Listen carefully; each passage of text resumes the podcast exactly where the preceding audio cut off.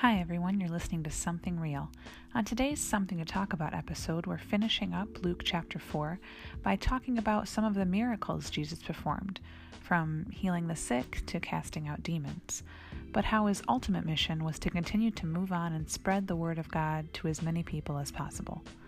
We'll talk more about that in the conversation today, so thanks for listening.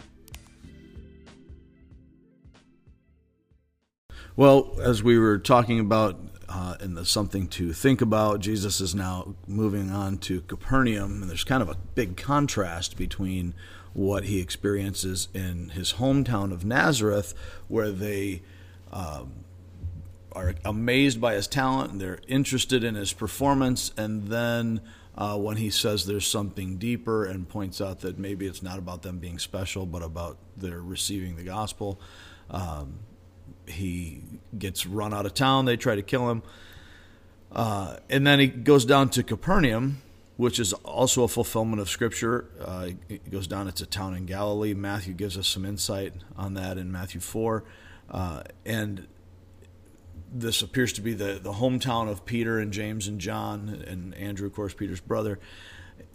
So, as he's been doing things in Capernaum, these guys would have already known about him. They're they're seeing what's going on. Now he's going down there more permanently. This is going to become his headquarters, and uh, the contrast between Nazareth, uh, where he belongs. These are the people that these are his people, and he's rejected by his own. He's sent to his own, and his own received him not, as John said. Uh, but then now he goes to Capernaum, in the same region, but not his people, so to speak, and does what he couldn't or wouldn't do in Nazareth as they rejected his message. They liked his talent, rejected his message. Uh, they want to kill him. He gets to Capernaum, and they end up begging him to stay as he demonstrates his authority over demons and and sickness, and essentially shows that there's no realm of our existence that Jesus isn't Lord over. So, but he also gives the message there of of you know. Yes, everywhere Jesus goes. In fact, it, it um, points out that he's going through and he's teaching the people. And so every time Jesus is teaching the people, his message is the same: repent. the The Lord is near. Turn to turn to God. Turn from your wickedness. Salvation is here for everyone, and that that message doesn't change. And they accept it at Capernaum. Uh, they appear to. At least they don't run him out of town, and they want him to stay and keep teaching. So right. some obviously are receiving it. Uh, perhaps not everybody, but right. he's he receives enough of a welcome in Capernaum that they want him to stay. And he says, "Look, there, I was sent to send the message to everybody. I got to go out and take this to the other cities." Uh, and it still remains his base of operations, if I can use that term, throughout his ministry, where he goes and does his stuff, but then he comes back to Capernaum as kind of the, the central sending place.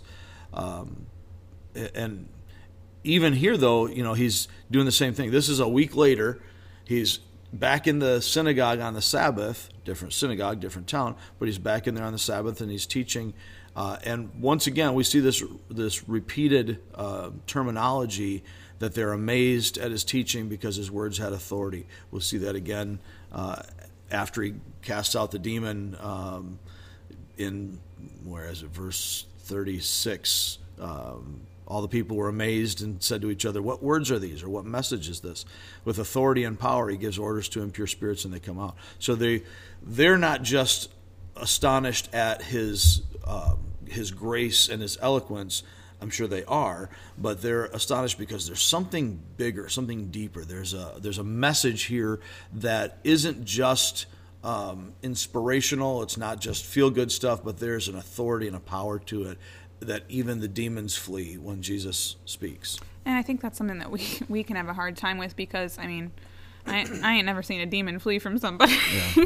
but if you did, I mean, how can you ignore that and say, "Whoa, what does this guy have to say?" And right. I think that's what they did. Who is this that can cast out cast out demons from people? Right. And so as Jesus is dealing with this situation, you know, the demons know who he is. Right. And so we see it here. we see it later too. God, right. The they come out, and he doesn't. It's interesting. It always intrigues me when Jesus tells them to be quiet. He's not interested in their testimony. He doesn't want hell bearing testimony for heaven. Right. Uh, and while they know, the fact that Satan is using this statement is not because he's trying to declare the glory of God, but it would appear to diminish that by establishing some sort of an association. Uh, sure, yeah. It's like, you know, if Capone can uh, insinuate that this good cop is actually a dirty cop and is part mm. of our organization. We have a relationship here. That seems to be kind of what Satan is doing is, hey, let's let's associate Jesus with the demons. And we see that later on. He's accused of driving out demons by the power of Beelzebub. Oh. And Jesus says, "Wait, not today, Satan." Right? Yeah, they're on the they're on the other team. Why right. would Satan drive out himself? Right. That's not how this works.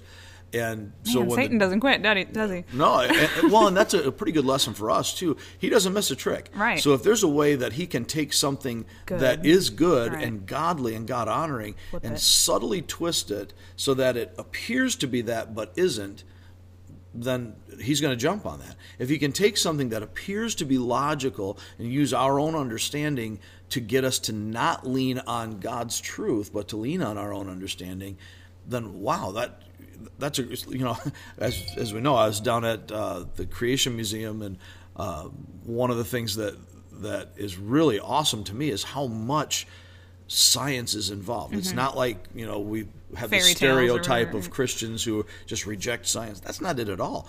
This is all based on science. Science is a good and wonderful discipline that God created. It, it is the description of what happens in reality in mm-hmm. the physical realm. Well, God created that. So, as Christians, obviously, the more questions we can ask, the deeper we can go, the more we find God. It all points to Him. If Satan can get us to believe that there's a discrepancy between science and what we believe, then he takes that good thing in the observation of the physical realm and subtly twists it to, to get us to believe that there's something wrong. He's done a lot of work there. yeah, well, and it's it's not even just that. Just in our in our everyday thinking, right. you know, we've dealt a lot recently with fear and doubt and worry, and those things. One of the things that that becomes really clear as we walk through life is that the danger is real. the, the threats are real. Mm-hmm. What Satan does is try to take those threats and lie to us to believe that we have a reason to be afraid of them. Just because the danger and the threat is real doesn't mean we need to be afraid. If we're walking with God, if, if we're being carried by the Father, then there's absolutely nothing to be afraid of, no matter how real the threat might actually be. So the devil is a lion, but he's a caged lion. He's on a leash. There's only so far that, that he can go. And as we're dealing with the thoughts that enter into our minds uh, and, and the various things that we might fear, man, we can look at exactly what happened in Nazareth when they were ready to throw him off the cliff. Mm-hmm. Jesus just walks right through the cloud, crowd, not the cloud, the crowd. That's later. He, he does that later. uh, but because it wasn't his time, and God's going to protect his own. We see that throughout his ministry, that there are lots of opportunities where the devil tries to take him out, tries to eliminate the message. Throughout history, we've seen that. The, you know, the devil has tried to destroy the scriptures, to undermine the authority of scriptures, to destroy the very presence of the Bible, but God has always preserved and protected his word, preserved and protected his people. The church has been attacked and persecuted throughout all, all the ages since its inception and we see whether it's Rome or North Korea today, uh, we see that the enemy is working hard to stomp out the church, to eliminate God's people. But he can't because we belong to God, and until it's time, God has His hand on us. But that's not to say that that we shouldn't be on our toes, because I mean, in in this passage in particular, if Jesus would have just let the demons go and right. you know proclaiming what they were proclaiming, like you said, it's a trick. That's right. And like you said, Satan doesn't miss a beat, doesn't miss a trick. So it's not like we can just sit back with our hands behind our head and say, ah, everything's going to be great. We have to constantly be aware of Absolutely. this trickery. yeah, we we are in a battle, and so if, if we're in battle, any soldier in battle knows that they have to be vigilant. They have to be, you know, geared up, uh, wearing their appropriate uh, battle garments, and Paul tells us that same thing that we need to be armed for battle. We need to put on the full armor of God. And God expects that from us. He will protect us, He stays with us. But if we're going to just lay back and lounge around in the middle of a battle zone, then we're going to take some casualties. We're gonna we're gonna have that uh, negative experience. Where the devil gets in here is to do that, just that, to to get that that swinging pendulum in subtle twists to go from there is no son of God to I'm going to associate the son of God with me. Right. You're you're not. I'm going to he goes to Nazareth and gets them to believe no no no we're going to have hard hearts. We're not going to accept your message. He tries to to take him out in the wilderness by getting him to uh, take a shortcut to God's uh, planned road for him. And then here he goes the other direction. Let's associate the son of God Right. with the demons. You'd think that would discredit the devil. and yet it keeps on working. Right. He's used the same basic strategies throughout all of history, just little subtle twists. It's he works in propaganda more than he works in in flat out warfare. You know, when we look at at whether it's uh, you know the Nazis' attack on on England, one of the biggest things that they did was not just the the fire bombs and different things that they did to destroy, but the propaganda that they kept pumping in. They were very conscious of the fact that if we can get the, the hearts and minds of the people to turn, then they won't resist us. Well, we need to have sound minds and guarded hearts in order to resist the devil. And James 4 7 tells us that if we submit to God and resist the devil, the devil flees. We see that here. Here's here's a, a demon tormenting a person uh, who has whether it's a possession or oppression. It, it, I, w- I would interpret this as a, a demonic possession.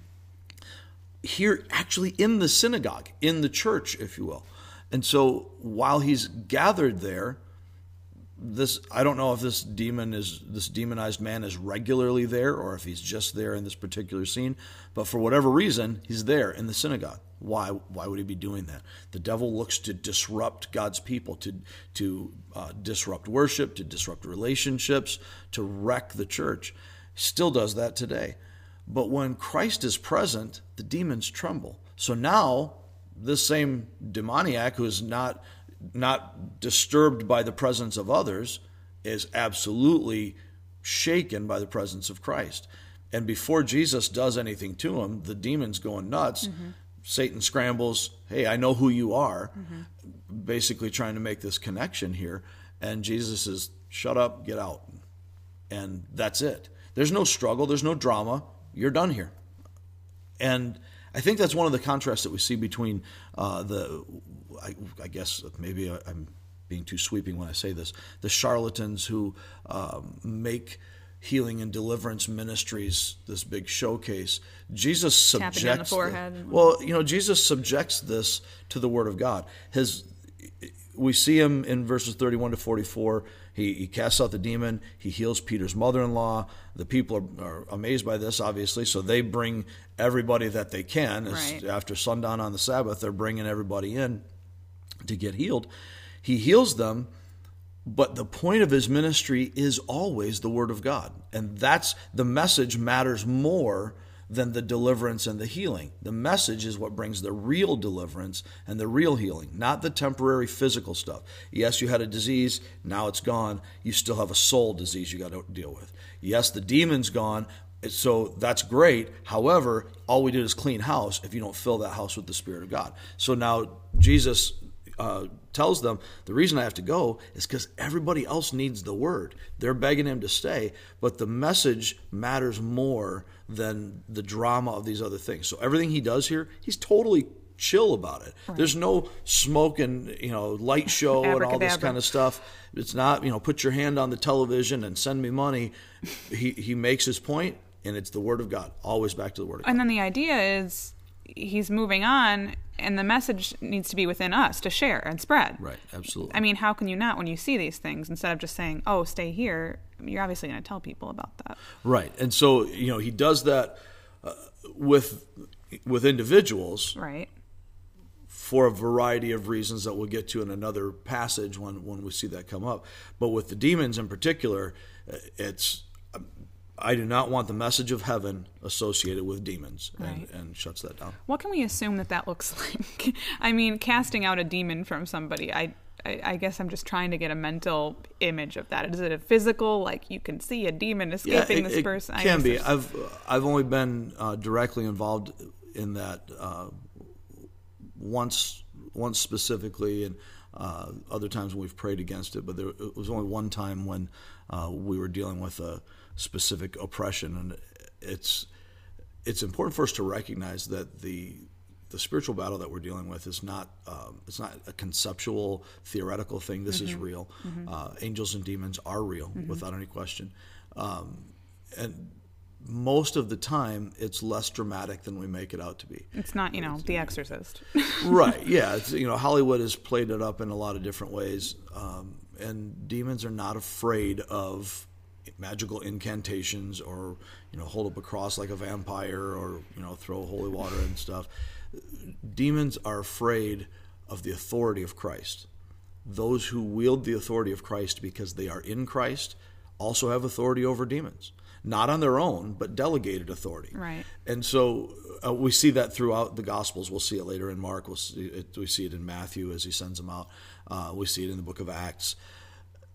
So, and Jesus tells them, don't don't rejoice that you have power over demons rejoice that your names are written in the book of life. Mm-hmm. This is the point. When you're in Christ and your name is in the book of life, then you are you outrank these demons. They're a higher class of creation, uh, but your rank is higher because you are in Christ. Therefore, you bear His rank and you have this delegated authority. Okay. Whew. I think that's a good place to stop. All right, sounds good. We'll pick it up again. All right, and once again, um, we'll get in deeper on this on on Sunday for sure, and uh, we hope you listen then for a little more on this because Jesus is doing some work. He is indeed. so we'll see you guys next time.